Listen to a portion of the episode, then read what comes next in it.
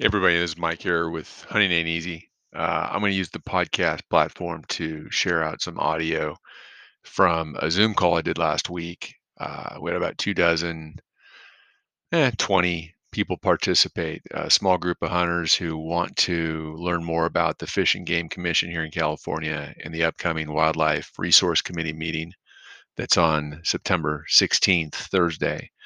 Um, so last week, September 9th, I had a call, I had representatives with the uh, National Wild Turkey Federation, Backcountry Hunters and Anglers, California Rifle and Pistol Association, as well as uh, Bill Gaines, who's one of the most experienced leaders in our state when it comes to navigating the political arena uh, for wildlife management, hunting, and fishing issues.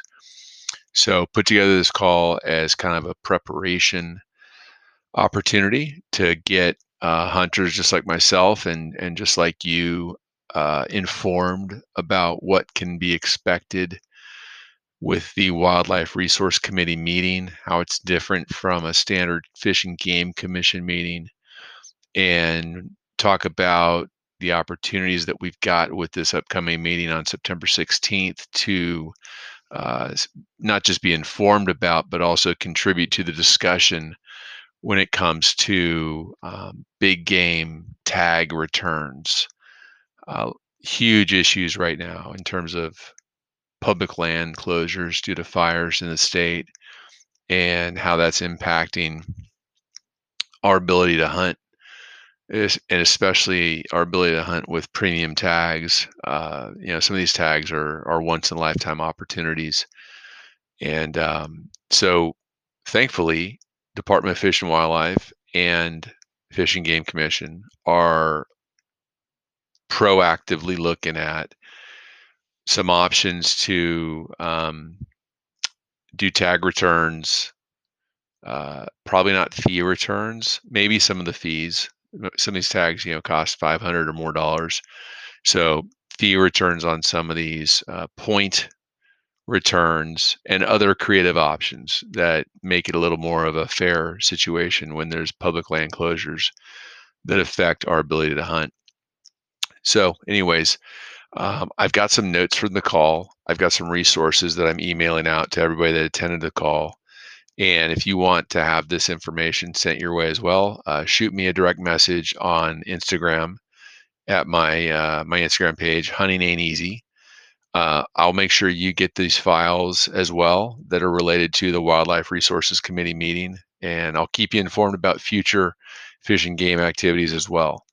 So, um, if you've got an opinion or ideas about wildlife management in the state, uh, about tag allocations, or the current hot topic hot topic being tag returns due to public land closures, I encourage you to get involved and log into these meetings via Zoom.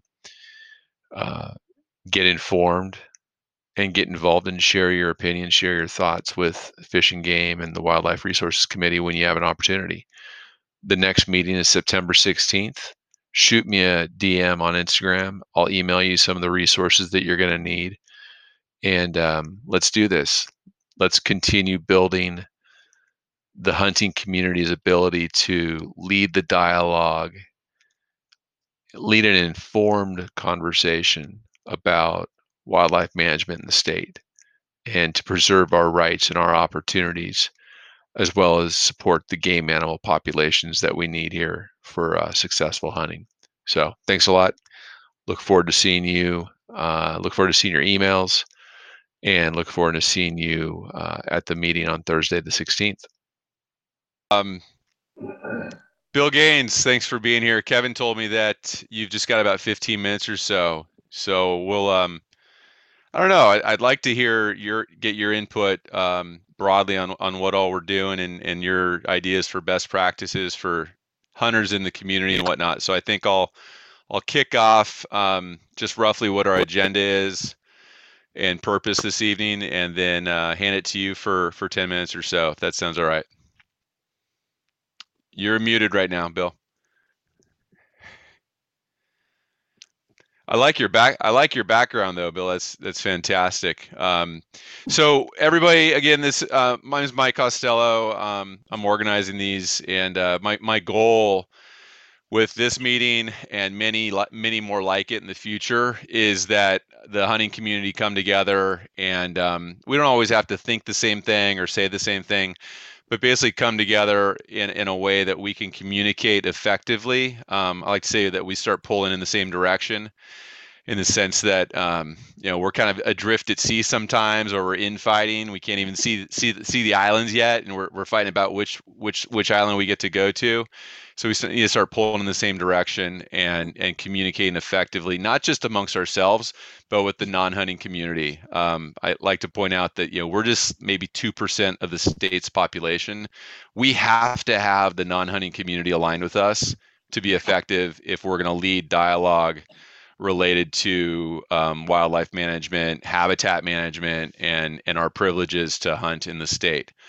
Um, so this uh, this meeting this evening is specifically organized around the the fact that next week the Wildlife Resource Committee, which is part of the Fish and Game Commission, is meeting, and this fall meeting for the WRC has um, a lot to do with um, well that's where a lot of mammal hunting regulations originate um, or, or where they're vetted and developed over time and so it has what they do has a lot to do with what we're interested in and then more specifically actually on the agenda next week is uh, the topic of tag returns or fee and point returns um, and even some long-term policy making considerations related to uh, wild, you know, uh, public lands closures, uh, especially due to wildfires, since we keep seeing that coming up. And I think it's fair to say the CDFW feels our pain.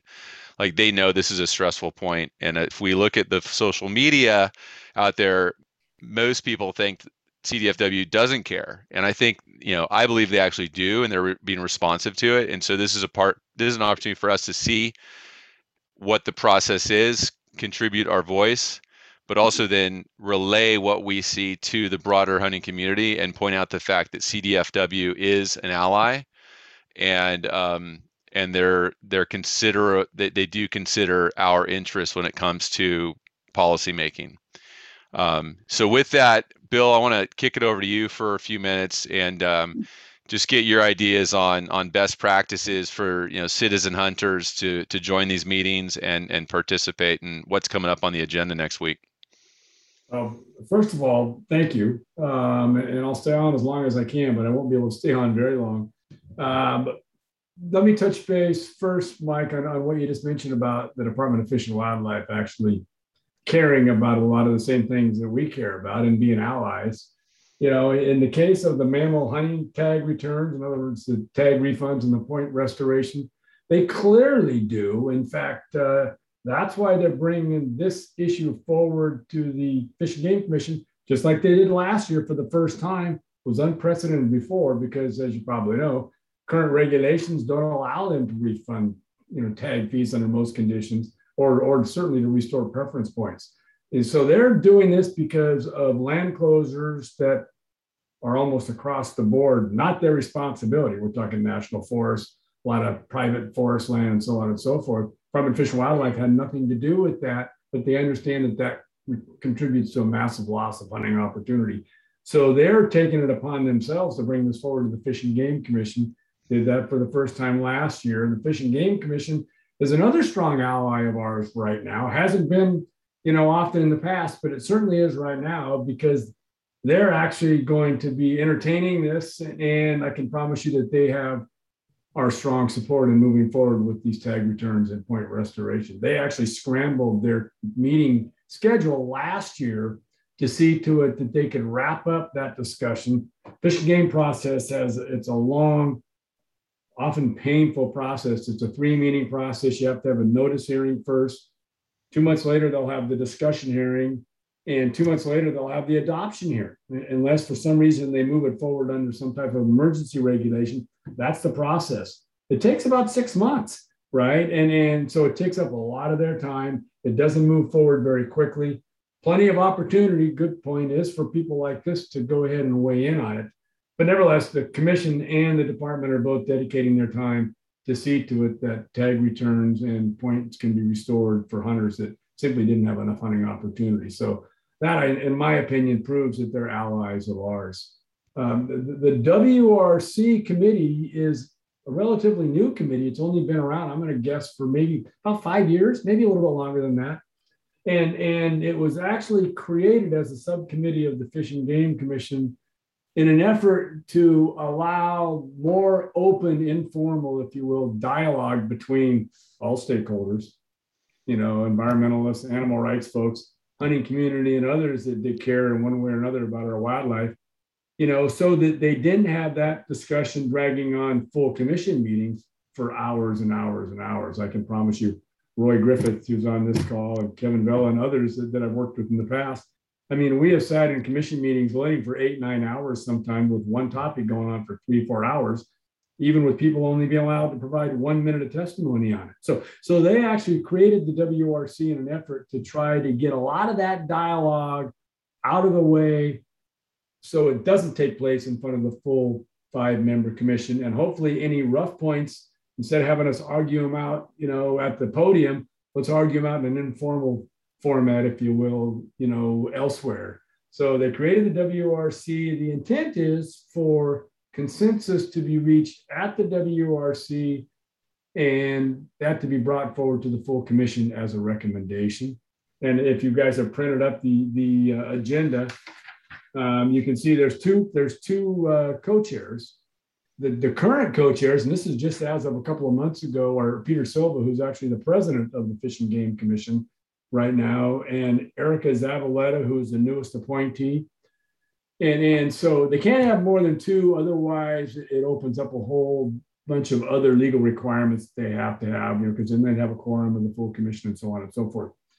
But but so what we need to do when issues come in front of the WRC is to get Commissioner Silva and Commissioner Zavaleta to agree with us so that they will bring what we would like to see brought forward to the full commission forward as a WRC recommendation. Let me give you a little bit of background on, on Peter Silva and, and Erika Zavaleta. Peter Silva is a water guy from, from far southern California down in the Imperial Valley, down in that part of the world. He was put on the commission by Jerry Brown to deal with water issues that come hmm. that comes in front of the Fish and Game Commission. Other than what he's learned in the past, oh, I'm guessing he's been on the commission probably four or five years now. Uh, whatever he's learned at commission meetings, he really didn't have any history of, of hunting and fishing regulations prior to that. He tends to, to follow the other people's lead, other commissioners' leads on, on issues. And I promise you, with his new co-chair of the WRC being Erika Zavaleta, that's exactly what he's going to do. She's got a, a very extreme, strong background in wildlife management. And on a positive point, she also has a very strong background on the role of hunting when it comes to wildlife conservation. She's written papers on the subject. So, so she can be a very, very strong ally of ours. She certainly speaks, um, you know, from a, a science-based perspective, which is exactly what we want her to do.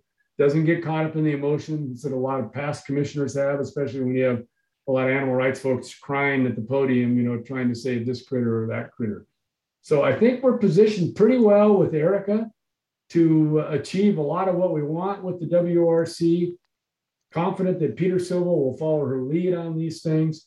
And then so if fasting forward to the, the September 16th, you know, uh, agenda, going to talk about a lot of things besides mammal hunting tag returns. I mean, we've got the upland game bird hunting, mammal, other mammal hunting, waterfowl hunting, centralized sport fishing, and so on and so forth. It's all on the agenda.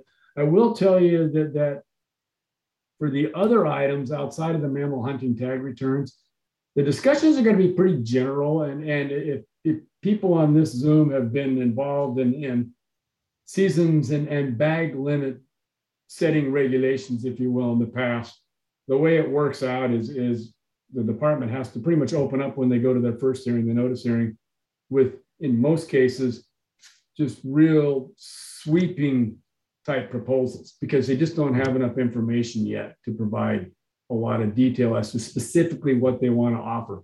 I'll give you an example. In the case of, of mammal tags, for D5, for example, D3 through 5, they might say zero to 33,000 tags because that's all they can really do at that time until they get more data in. And then as you get closer to the adoption hearing, they'll fine tune their tag quotas and then they'll they'll offer their their final recommendations, as you will, you know, as that meeting, the adoption hearing comes very, very close. So I wouldn't expect a lot of detail to come out on upland game hunting, mammal hunting, and waterfowl hunting Waterfowl is driven by the federal framework, so we got to wait to see what the Fish and Wildlife Service does on that. You know, but if there's certain things that you're looking for that the hunting community wants to see in any of those that weren't in previous years regulations, if you will, if you want to see a change in what we've done for upland game bird hunting, or, or let's say you don't want to see seven mallards, you only want to see five mallards or something like that, which comes up occasionally. It'll probably come up again this year, even though you may have a seven bird general bag limit you need to bring that stuff up at WRC. It needs to come up at WRC. It needs to be vetted at WRC. It needs to be discussed at WRC. And, and if we have enough consensus among the hunting community and we can get a recommendation out of the WRC two co-chairs to the full commission, that, that puts you on about the two yard line, you know, as far as getting that adopted when it comes to uh, into a final adoption. So anyway, so that's kind of a rough blush of the WRC as, as far as if you want to talk about stuff that's not on the agenda, if you've got the agenda in front of you, item two is general public comment for items that are not on the agenda. That's where you speak up if you want to talk about something that's not on the agenda. You got to do it under that agenda item or they'll shut you down if you try to bring it up under something else. But in general, I, I think what, what when it comes to just general performance, if you will, the hunting community, and I don't need to tell you guys this stuff. I mean, I mean, we want to come across as as respectful, you know, conscientious, you know, and and and just professional, and and certainly want to, you know, we don't want to make a fool of ourselves, which I've seen happen before, because there's going to be other people on that call, either that or that'll watch the video later that that will find a way to, to play that against us. So I think everybody on, on this Zoom is is you know, obviously knows that, but I've seen a lot of people step up there and make fools of themselves. Certainly know the subject matter, know the agenda, know the process, and be respectful. And I mean, Bill, I've got a question. Yeah, go ahead. So you said you need to, if you want to have some kind of mammal hunting regulation change, you need to bring it up at the WRC. Is that as simple as hey, I think we should go to you know a twenty thousand tag limit and D three to five, or does it is it something where it, it needs to be in a petition written, you know, formatted in a, some kind of formal manner to say to, to have it officially been brought up? No, if, if it's something that, that's already on their agenda, you know, mm-hmm. hunting, for example, I mean, you don't have to petition them to put it on there, right? I mean, and you don't have to petition to say, I would like to see, I mean, you can, Mm-hmm. You know, but what they'll probably say is they'll probably reject it and say that'll be discussed during the mammal hunting regulations process or something like that, right? Mm-hmm. You know, so uh, you know, you don't have to actually petition them to do something like that. You could, but but it's easier just to bring it up at the WRC, talk about it there. You'll get a feel for what the department's thinking. But at least, you know, as you fast forward downstream, you won't get shot down because it wasn't discussed at WRC. I've seen that happen a lot.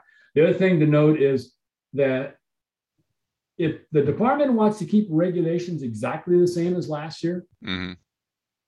They don't. They only have to to get commission approval for changes, if you will, for the most part. So if everything's going to stay the same, for example, go back to the WRC last year at this time when we were looking at 2021 seasons uh, or and, or tag quotas, for example, and, and those people that, that hunt, I think it was X3B that the department made a massive reduction in tags. I think they went from like 795 tags down to 500 tags because of fire related issues up there, right? I see mm-hmm. Kevin nodding his head. I think those numbers are pretty close, right, Kevin? I mean, so so that was the one zone they actually talked about. They didn't talk. There's shoot dozens and dozens of deer zones, right? They didn't talk about any of the rest of them because there was no changes to tag quotas, right? But they did talk about X3B, or might have been X3A. It was one of those two you know, because there was changes to that. So they try to focus in on just where changes are. And if there's no changes in other areas, there really isn't even a topic of discussion unless somebody wants it to be. And that's when you bring it up at WRC and say, wait a minute, I want to talk about, you know, X11 or whatever it may be. What if somebody wants to just overhaul the whole plan? like just well, then you're gonna every every zone, new hunt opportunities, uh, bear bear seasons, like the whole the whole thing, like you know, revolutionary change. what's the what's the approach there? Well, uh, and, and, I know I'll get a snicker out of Roy on this one if he's still. I don't see Roy up right now, but uh, if we bring up bears at WRC, half the department staff's going to run out the back door. I mean, yeah. they, they, hate talking about bears, right? And and of course, all and but the other half of the environmental community will run in the front door, right? So yep. it's one of those topics. But yeah, if you're looking for, let's say you're looking for something like you want to be able to to bait bears in spring or, or whatever, right? Well, yeah, then that's a more serious discussion that you're you're likely going to want to start. And in fact, the, the way that we typically do it is we're meeting with the department way before WRC mm-hmm. you know, and, and other types of meetings to, to get ideas and plan. And the, the best way is to have the department bring the proposal forward as their proposal, right? I see. I mean, so I mean, the, the way that we do it is meet with them way ahead of time, try to get department leadership, you know, on on uh, the same page as you, and then hopefully by the time you get to WRC, you've already got something half baked, right? But if there's something something that's a big change, yeah, you better start working that early, and you're likely going to have to petition the commission on it. Got it. And, and what they'll do, just so you know, like what, what the commission will do almost in all cases, they'll refer it to they'll they'll receive it at a commission meeting because I got an extremely painful formal process on this as well. Mm-hmm. And then they will forward it to the commission or to the department rather for review and recommendation. Okay. And then you're gonna have to wait 60 or 90 days for that. And then the department can may come back thumbs up or thumbs down, depends on what it is. So. Got it. You said that you said that you know, you bring up bears and all of a sudden all the anti-hunters come running in and the department staff run out. What do we, what do we need to do about that? Because I think, you know, somewhere in the next couple years, I think a lot of us in the hunting community would like to see some kind of change in terms of the bear, you know, management plan. Mm-hmm. Um, do do we need to bring you know a thousand people supporting something to have them even consider looking at it because it's such a a, a hot button issue. Like that's where it's it's on us if we want something to be approved it seems like. We need to bring some support. Well in, in the case of bears the department has started a bear management plan. They haven't they haven't looked at, at any type of, of management plan on bears in shoot 20 years so they're more. drafting one? Yeah they're, they're just starting to get to work on that because they okay. know that's a hot topic. They also know the bears are spinning out of control in California, and that of course trickles down to, mm-hmm. doing damage to deer populations and everything else, right? But if they're going to propose any changes to, we've had our 1700 quota for how long now? Yep. Right. The department's tried to change that a few times in the past prior to the loss of, of dogs for hunting bears. And the animal rights folks just absolutely just just flooded the commission meetings, you know. But they didn't have they didn't have any science to stand on. Right. You know, so they are working on a bear management plan. Not sure the timetable on that. I know they just got going on it. You know, so if we're going to see changes to the bear hunting regulations, we need to make sure that it's considered in that bear management plan.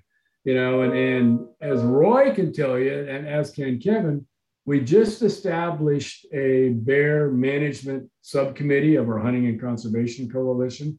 Kevin's on there, as a matter of fact. I'm on there. Roy's on there. So, and, and the intent of that committee, Mike, is exactly what you just said.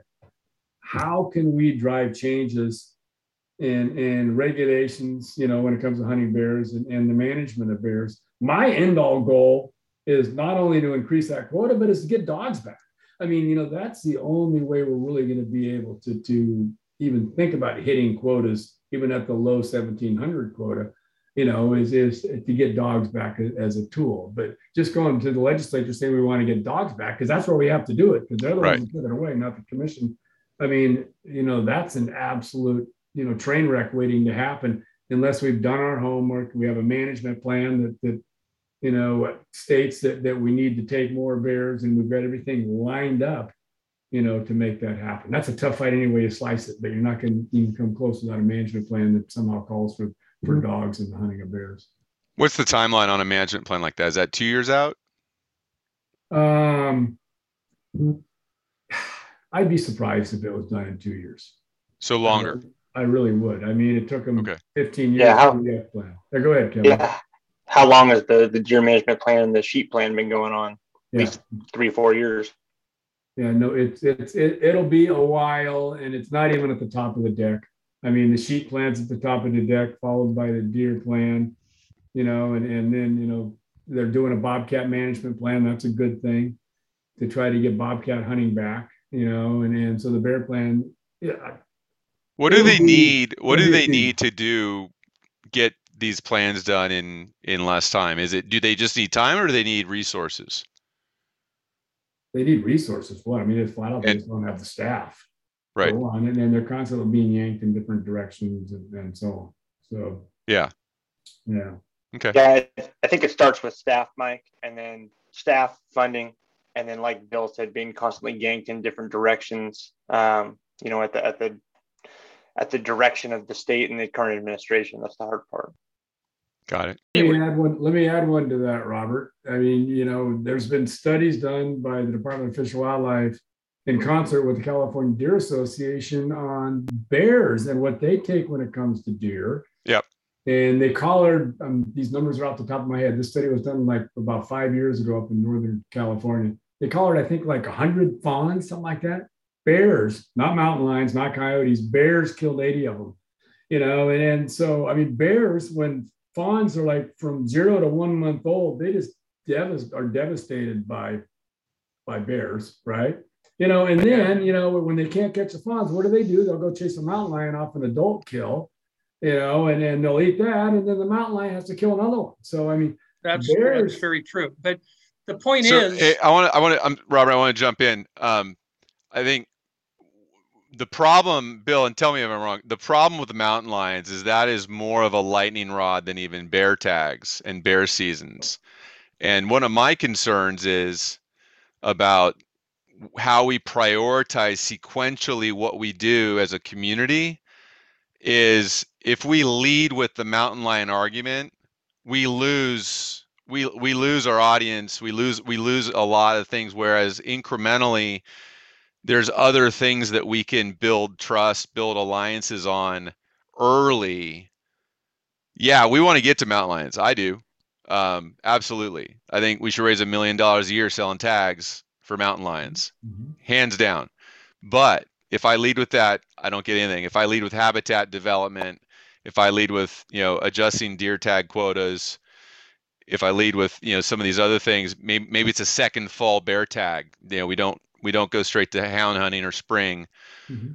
incrementally that that's how these things were taken away from us and so i think incrementally we need to prioritize how we approach winning trust and winning allies early in this game knowing that it's a five year deal like it's this is a like some of these things we just won't get to for for quite a while is that oh, Mike, is that I, what I do you agree think? with that yeah i agree with that but I was asking Bill as an attorney, mm. um, can this be challenged in that kind of a way outside of what we're trying to do here? Well, you know, I, I wish we could go out and, and challenge, you know, a vote of the people on wildlife management issues. I mean, and and uh, I wish we could do that with the state legislature as well. I mean, they, they've got absolutely no business voting on things like should we be able to use dogs to pursue hounds? That's what the commission is for, right? I mean, which is right. appointed by the governor and confirmed by the state senate. Yep. You know, and and so that's one of the things that that we're trying to do. And, and Roy, who I don't see, I don't know if Roy dropped off or what, but uh, but Roy and I have been working very hard on trying to get the commission to take more positions on legislation. We actually got Eric Sklar, who was still on the commission, he was previous president, to testify on the Bobcat bill a couple of years ago was that last year, two years ago? They all kind of blend together. Two years ago, I believe. um, and he did. He came in. He didn't come in representing the commission. He came in representing himself. You know, but the commission can take positions on legislation. The department can't unless they have the approval of the governor. So even though the Department of Fish and Wildlife may hate legislation, they may let's say they're opposed to taking away, you know, the use of dogs to hunt bears. They can't oppose that bill unless the governor, because they work for the governor, gives you the approval to do so. Doesn't happen very often. First, the department's got to request it. The commission, on the other hand, they can. Once they're confirmed by the Senate, the governor can't touch a commissioner. They got six year terms. He can't say, gee, I don't like you, you're gone, if they've been confirmed by the Senate. So they're untouchable in that way. They can't take positions on legislation. The problem is they haven't. And, yep. and when the state legislature is proposing legislation that dives into wildlife management, almost always based on emotions, right? I mean, the commission ought to step up and say, wait a minute, you, you're usurping our authority. That's what we're here for. You know, we do our meetings in full public, you know, forum, public testimony, the whole nine yards. And there's a hell of a lot more opportunity for anybody, whether you're pro or con on an issue, to testify in front of the Fish and Game Commission than there is in front of the state legislature on issues. I promise you that. So, and we could we could throw this we could throw support behind the commission in that regard. We could we could, I feel like we as a community should be in a position to embolden them to go and go and fight those fights on behalf of themselves in Absolutely. some cases, couldn't we? Kevin, what you got? Yeah, I just kind of wanted to touch a little bit on on Robert's point as well, um, and and some of the things that I think we need to be supporting here to help those types of things happen. Robert, you talked about the science of mountain lions in California.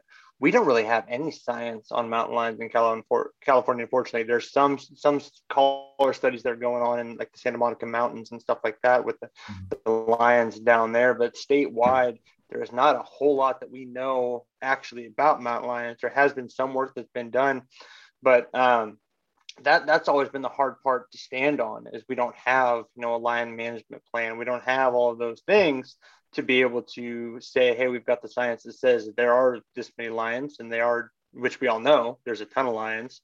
They haven't been managed in forever, and now it's even harder to kill them with a depredation permit. So, um, I think that's the challenge in, in, in using that and trying to, you know, challenge what what's happened with with Prop 117 is, is we don't have the science yet to back it. We don't have the science department, but we can help to encourage the department to get that science to eventually be able to make those decisions.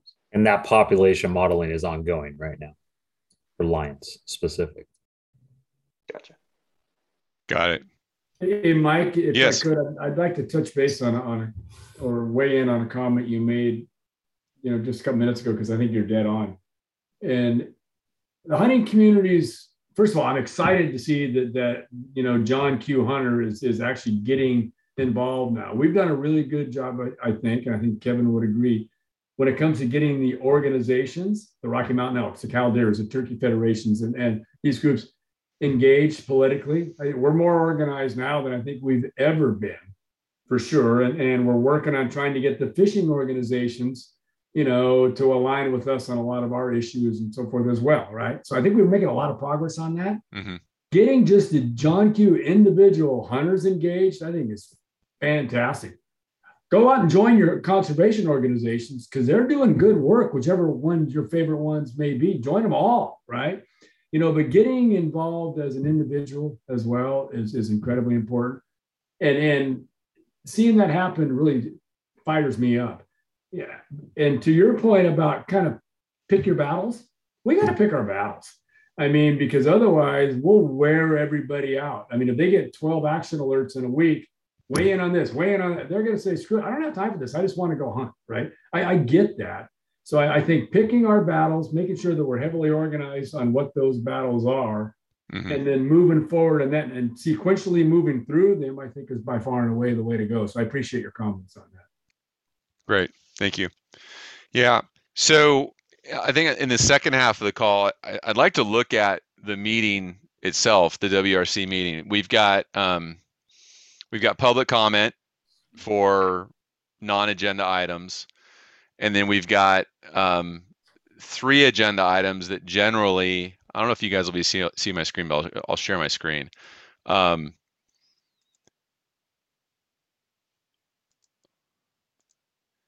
So we've got three um, agenda items specifically that are related to hunting.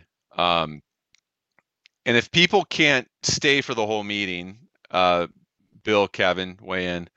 If people can't stay for the whole meeting, then it so- seems like the best opportunity for them to just speak and make themselves known as present as a hunter is to speak during public comment.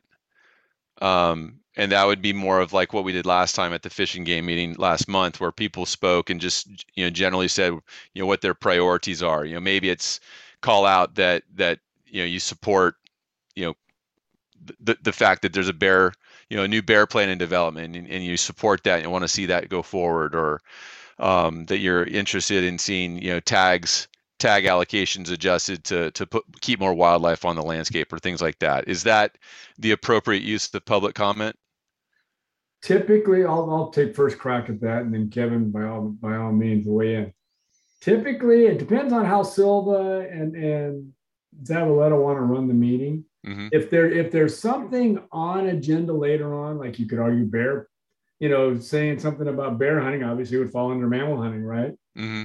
They might tell you this is what kind of a mood they're in that's on the agenda you know later in the meeting we'll talk about it at that time. They might do that right? You know but if for some reason you can't like you said if you can't stay for the whole meeting and you've got something incredibly important that you want to bring up and there's no way you can cover it during the regular agenda item on that topic well there's no downside i guess in the trying to bring it up during public comment you know they won't dive into a discussion on no. it whereas they might under the under the regular agenda item later on though i mean i think that's what you want is to have have the department you know enter into a discussion about it yeah. You know, and they won't do that under public comment, I'm sure. No. So with brevity, you know, be, basically being being quick, and it, I think to me it just seems like it's the opportunity to let them know that we're there. Right. I would agree with that. Okay. Um. Anybody have any questions on that side on that aspect of it in terms of public comment? I don't see hands raised. Um, nope, that's the way it works. fantastic. So then in reverse order, because I think these will be where we, we're gonna have the most interest and maybe where the most you know current hot topic is literally is agenda item five, and that's where they'll be looking at this year some kind of you know some kind of adjustment to this year um, providing you know point or fee returns for people affected by public land closures and second to that looking at long-term rulemaking policy opportunities. Um, and this is where I don't know if all hunters are going to feel the same. You know, part of me says CDFW needs money. Like I, I'd rather them have full funding than um, have other agencies by intent or negligence have a mechanism to you know basically take money out of CDFW's pockets by closing public lands. And so Bill, Kevin, do you have an idea of where you think this will go? Um, I know there's people out there that say, "Oh, I want all my money back," but you know, I, I, think other people, other hunters say, "No, keep the money, but figure out a way to make it um, feel more fair, or adjust the seasons, or things like that." Well, I'll, again, I'll weigh in, and then Kevin, by all means, you know, you know, follow up. Um, you know, I, I will tell you in my discussions with the department about this, and and what zones they're going to consider doing this for, right? mm-hmm. I mean, are, are, yet to be determined, right? But it's only those that have been unreasonably impacted as far as hunting opportunity is concerned. You know, last year there was what there was two two antelope zones, 14 elk zones, and, and a wild sheep zone that had fees re- refunded and preference points restored, right? No deer zones.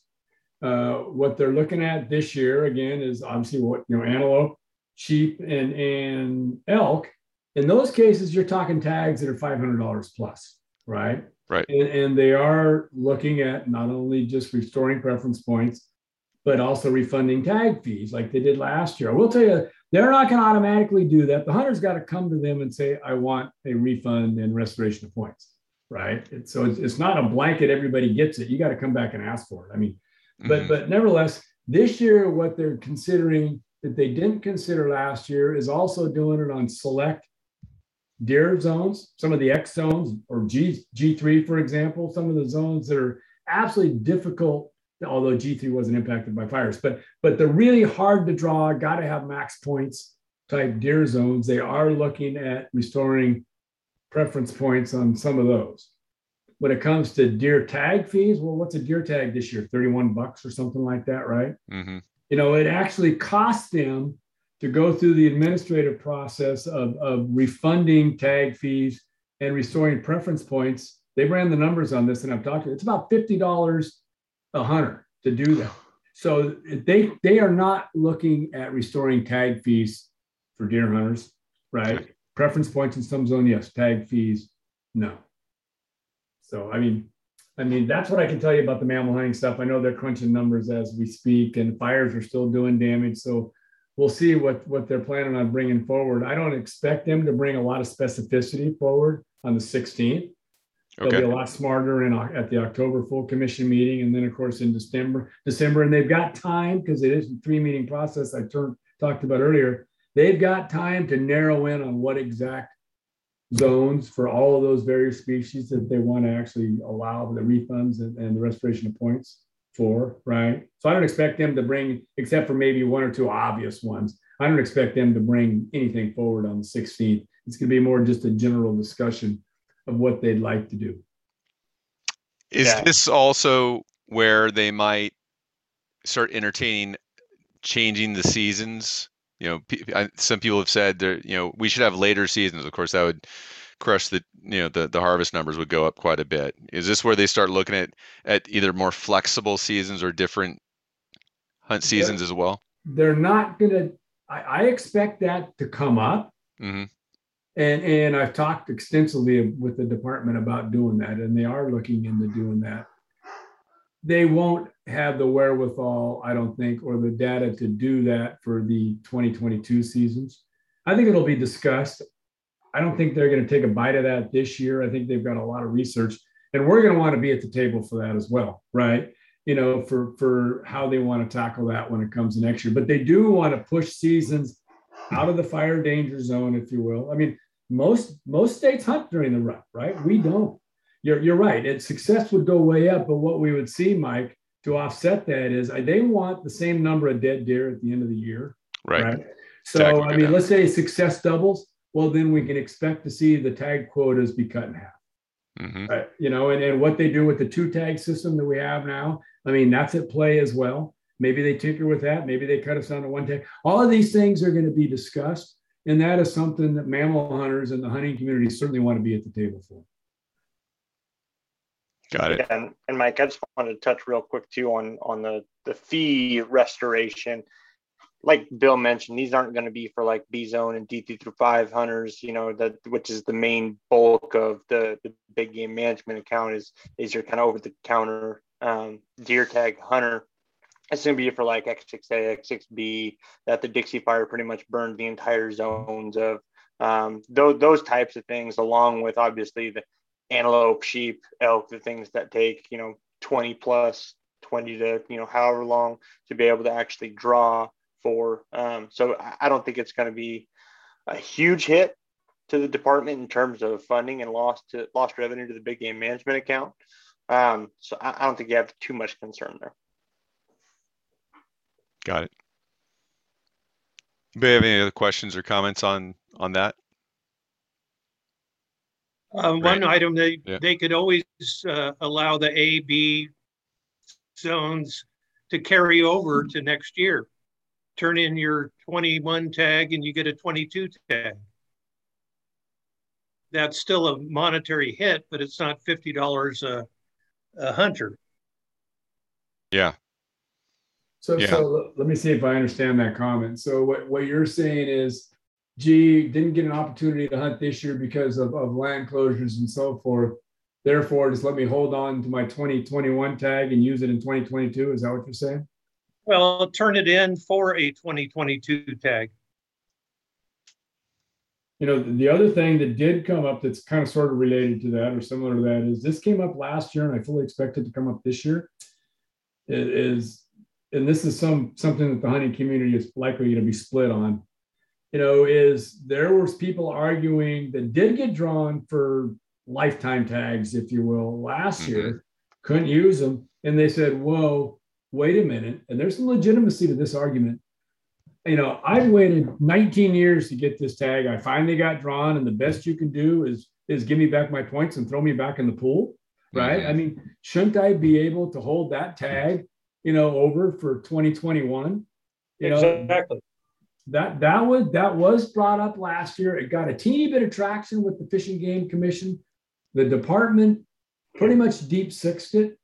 They don't really want to go there, from what I can tell, this year either. Um, so anyway, hard to get that lucky twice. You're right. No, I, I gotta admit, you know, if I got drawn for one of those tags and I lost it because of, of you know, a, a closure and, and I'd take my refund, but holy smokes, I wouldn't be happy about it. Right. Yeah. Yeah. Hey, Doug, what's up, man? Yeah, I got one. Uh, con- can you hear me? Yep. Yeah, one comment kind of along those lines. And um, we all know point creep is an issue. And the more tags get turned back in and points are restored, the more point creep is going to get worse. And I'm not saying that I'm against people getting the points returned and reinstated and, and getting another point, but it's just, I feel like it's something to consider because um, the next guy in line is having to wait another year now and possibly on down the line further.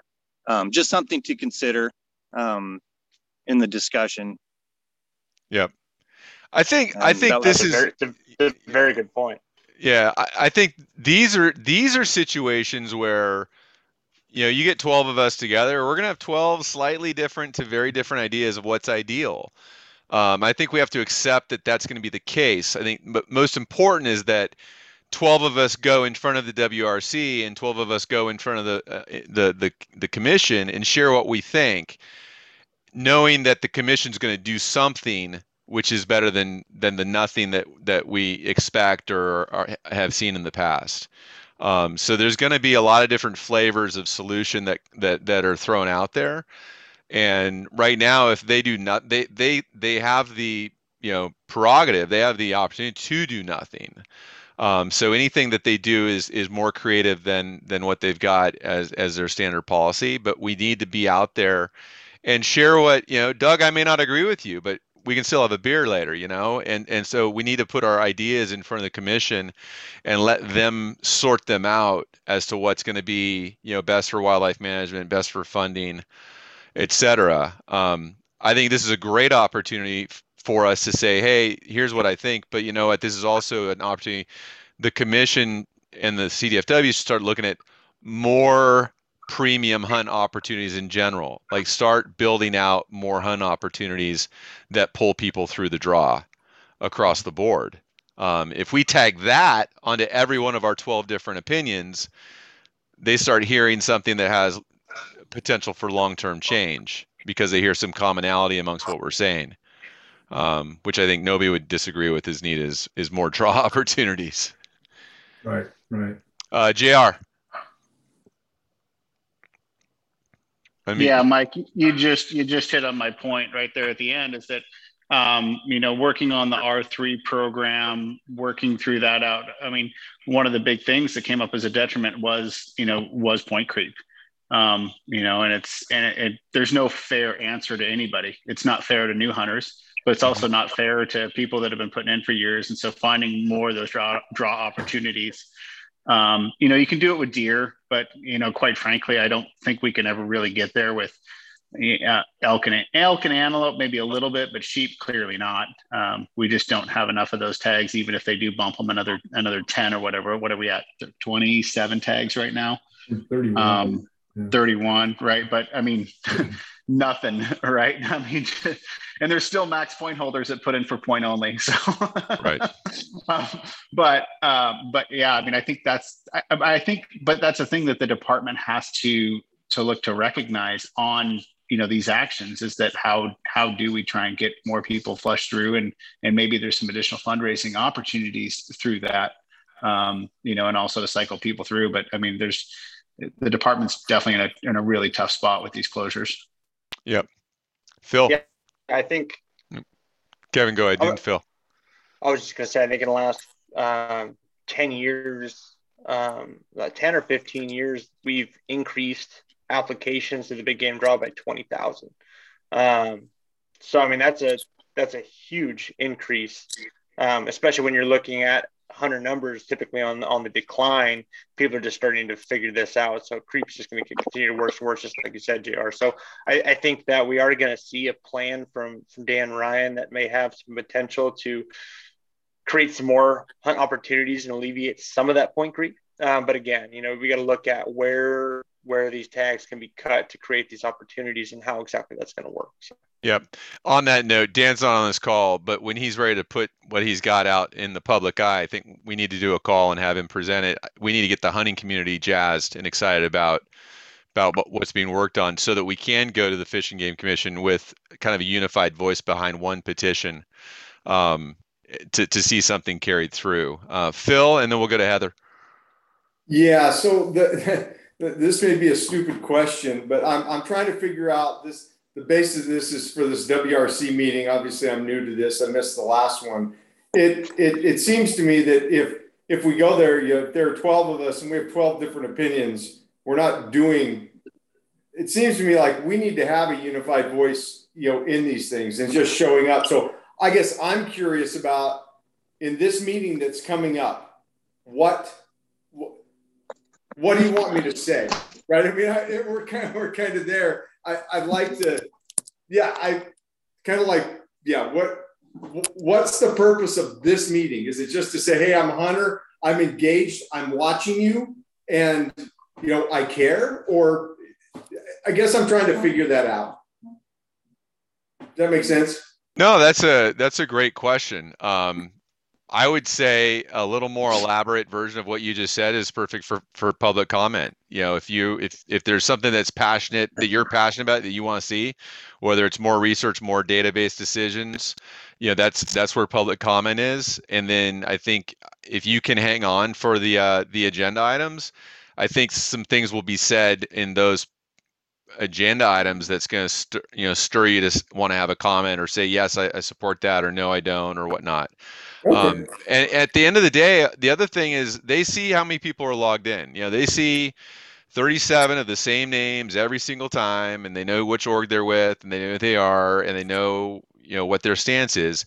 If they see five new hunters, that's they know that those are that's a new that's a new person in their audience and it's um, it's unique for the hunting community to show up as individuals um, and they will take note of it and it will be it, it, it, does have value it doesn't feel like it has value sometimes but it, it does have value mike could i could i weigh in on that real quick yeah and, and, and yep. phil I, I think you're dead on on that i mean there are going to be issues as you mentioned mike where your hunting community is going to be all over the map you know, in, in those cases, there's really not much we can do. But I, in a lot of cases, we can get on the same page. I think these types of Zoom calls are great.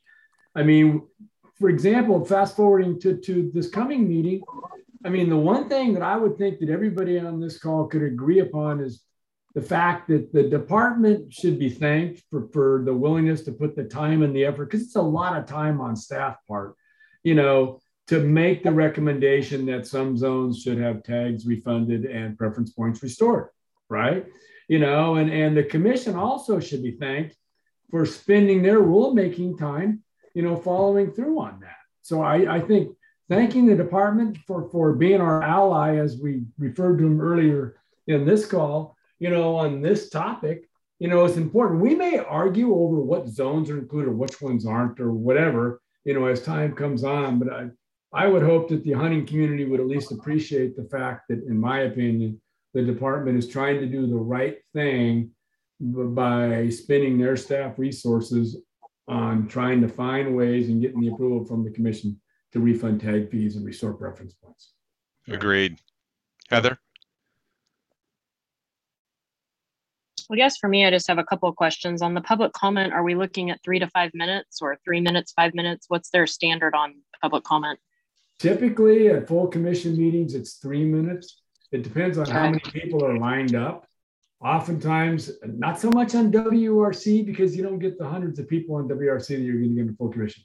But typically, they'll open up with three minutes. But as I mentioned earlier, WRC is very informal relative to full commission meetings. So it just depends on, on, on how they play it, right? But I would expect no more than three minutes. So I guess my my comment comes in uh, not only with with just the public comment and how how much time they give, but wildlife management and conservation doesn't matter if the Forest Service isn't going to step up and start doing um, management.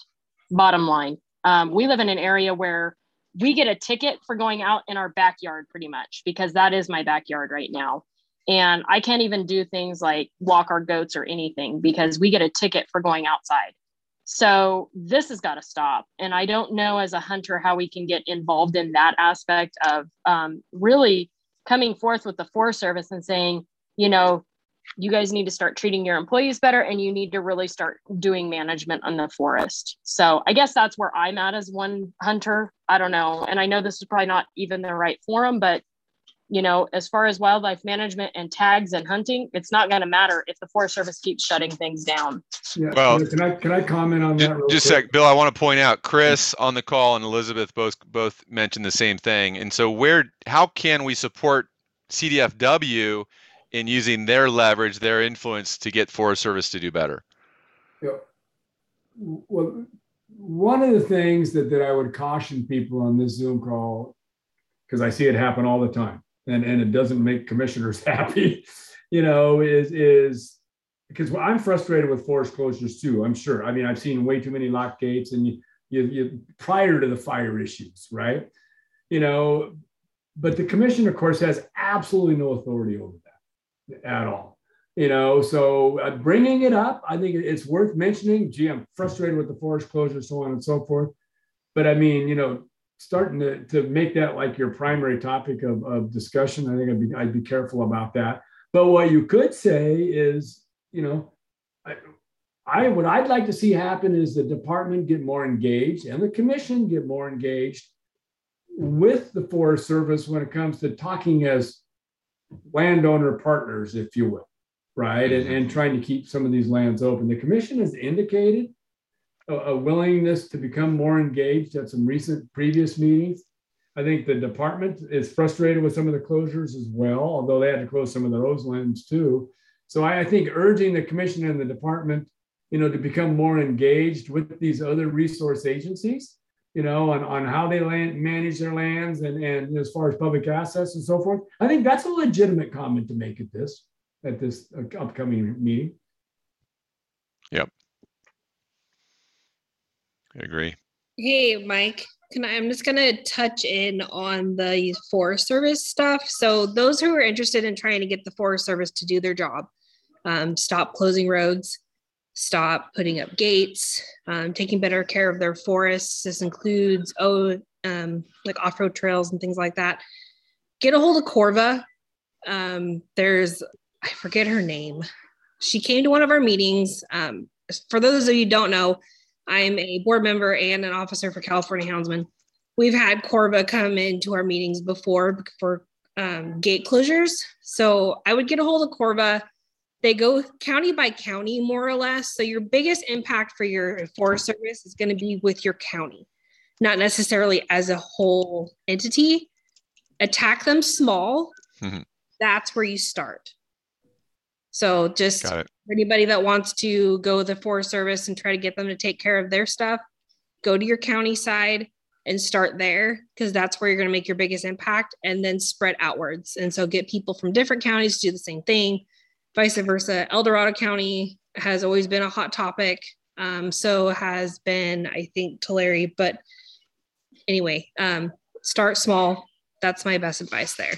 Kelly, so, the, the gal that you're referring to that came to the Houndsman meeting is Amy Granat. Yes, her. Yes. Thanks, Bill. I knew you would remember. Oh yeah. Great. That was a that was a fun meeting. Heather, did you have another comment? no, sorry, that was it. That's Thank right. you. Good. So, um, agenda item four. That's just g- general mammal regulations. Is that where we can expect something that I might want to talk about deer tags. I would save it for that section as opposed to doing it during public comment. I, I would, if, if you want, let's say you want to propose a change for X5 or whatever, pick a zone, mm-hmm. right? Yeah, mm-hmm. I would bring it up under item four. Okay. What would we expect them to be what level of discussion would we expect from this meeting and would there be would is there a tell like do they indicate something in this meeting what they're going to be focused on down the road they won't even like I referred to earlier, if, if they're looking, because they're only going to talk about changes in front of the commission, right? Again, if, if, if they're not looking at changing the quotas on, on a certain zone, they're not even going to talk about it, right? Um, so they might provide a little specificity as to, you know, where they're considering some tag changes. I would expect some, some obviously to be reduced, just like they did last year for the X3 zone. Mm-hmm. So they might shed a little bit of light on that, but my sense is that they're going to stop way short of providing any specificity on exact tag quotas. That would come up in October. That would come. Well, no, I mean, it likely Later. come up sometime just prior to, uh, you know, to February. to be honest with you. Got it. That's, that's, typically when they finalize their tag quotas. It's it's you know, so, like a couple weeks for the final meeting. So how do we influence that? Do we influence it through communications to CDFW before we get to that point, or or or is it just? well, remember, you know, you you want to bring it up at WRC. Okay. Right, and and I mean, if you can get WRC to bring that forward as as a committee recommendation to the commission, you're gold, right? You know, but you're going to have to convince the department to get the commission to do that. But but remember, you've got the notice hearing in October, right? You can bring it up then because they'll take public testimony. You can bring it up again in December. You can bring it up for the final adoption hearing as well. You just got to stay on them about it, right? And then, and don't just go home at the end of the commission meeting and not talk to the department again until the next until the next commission meeting. I mean, you got to work it in between the in between the meetings as well. Got it. Doug. Yeah, I had one more uh, comment slash question on the tag returns, and, and maybe somebody here has an answer. Um, why can't somebody who returns, who's able to return a premium tag, get their points reinstated? They don't get their money refunded. Why are they not allowed to pick up an available tag? Um, it, it, it's my understanding that they, if there's still a D35 tag available, even an archery only tag, they're not able to pick up another tag. They're stuck with uh, just getting a point and their maybe their second tag, so they only have one tag for the year. Hmm. Um, I I don't know if that's true or not. I I, I did not well, I think, that was the case. I, I, might be wrong on this, Doug, but I, th- I think what it is is I think it's if you've already gone through your second gear tag application and purchased a second tag, when you try to return that first tag is where you run into the issue. I'm not sure why, but I think that's where where the issue comes into play. Yeah, I've had several people contact me or you know basically just asking me about whether they should return their tag or not. And they've been talking with Fish and Wildlife and they're hesitant to return their tag because they can't get another tag to replace it, even though there's still tags available. Um, which I, I don't understand why they're not allowed to do that. Um, so I yeah I don't know 100% for sure because I haven't contacted Fish and Wildlife or looked at the regulations. It's just what I've heard from people that, who have been talking to Fish and Wildlife, and I think that's something that should be possibly looked at and addressed because I, I don't see any reason why you got 90,000 archery only tags still available. Why a person can't get one of those? Doug, I think that's an example of something that is entirely legitimate to bring up at WRC right? I mean, because that'll allow you to have some dialogue with the department about it. I'm, I'm sure that the commissioners are going to go, "Huh, is that the case or not?" Right? But right. but the department should know, and you'll have department leadership on there. Bring it up and let's talk about it. And if that is the case, which I don't know if it is or not, but if it is, you know, this is the opportunity to start the process to fix that. And some of those little, yeah. almost like administrative bugs, are, are it seems like those are the easy ones for for them to work on and mm-hmm. and resolve. Chris, what you got?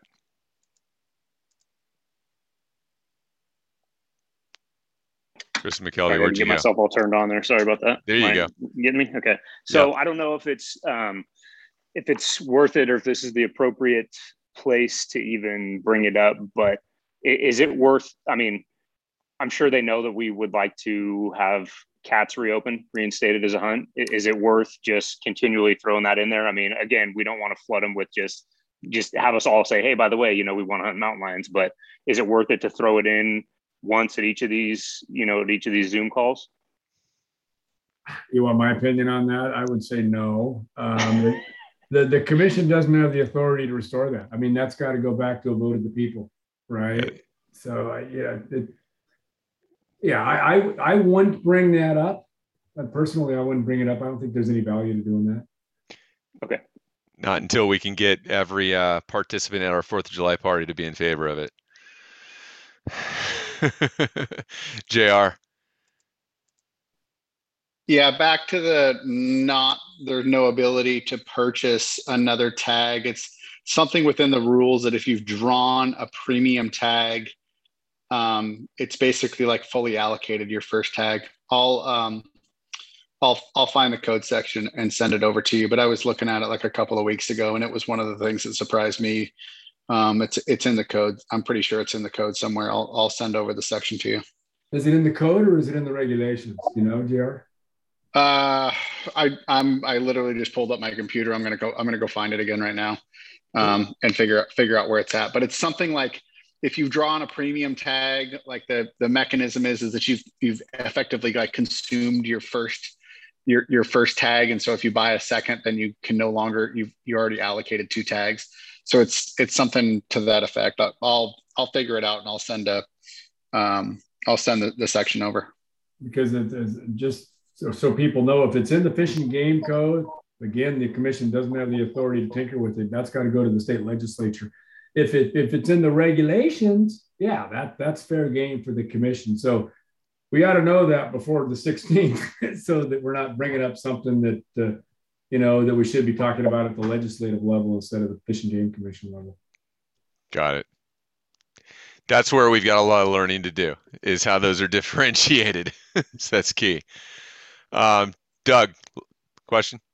Yeah well i just wanted to uh, to say yeah that just sounds like that's probably something that was probably had maybe good intentions at one time before because there was a time when yeah it was really hard to return a tag.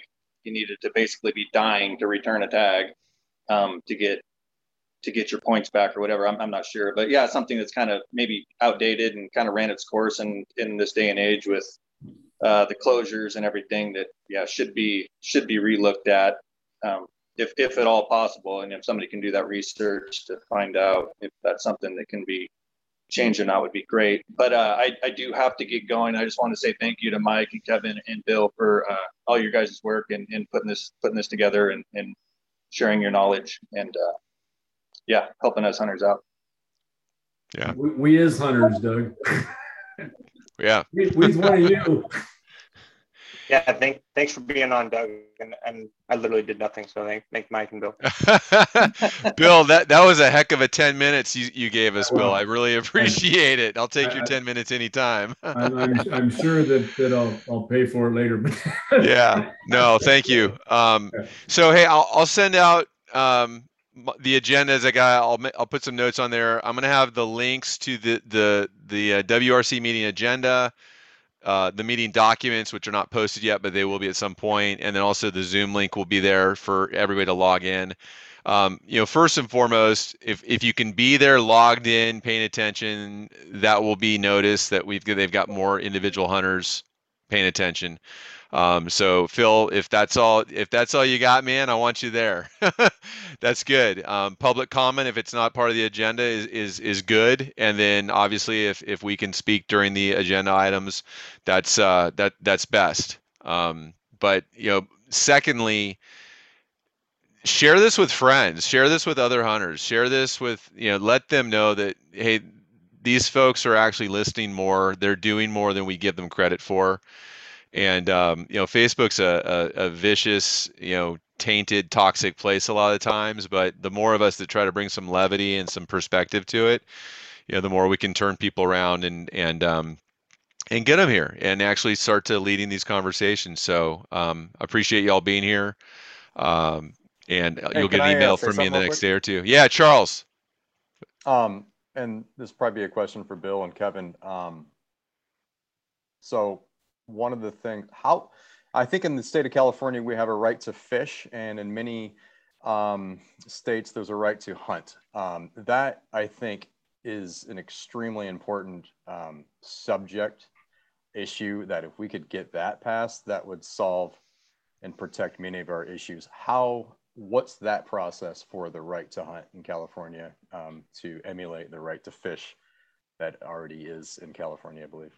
I, Charles, I can't tell you how many times that's been brought up over the 30 years I've been doing this stuff.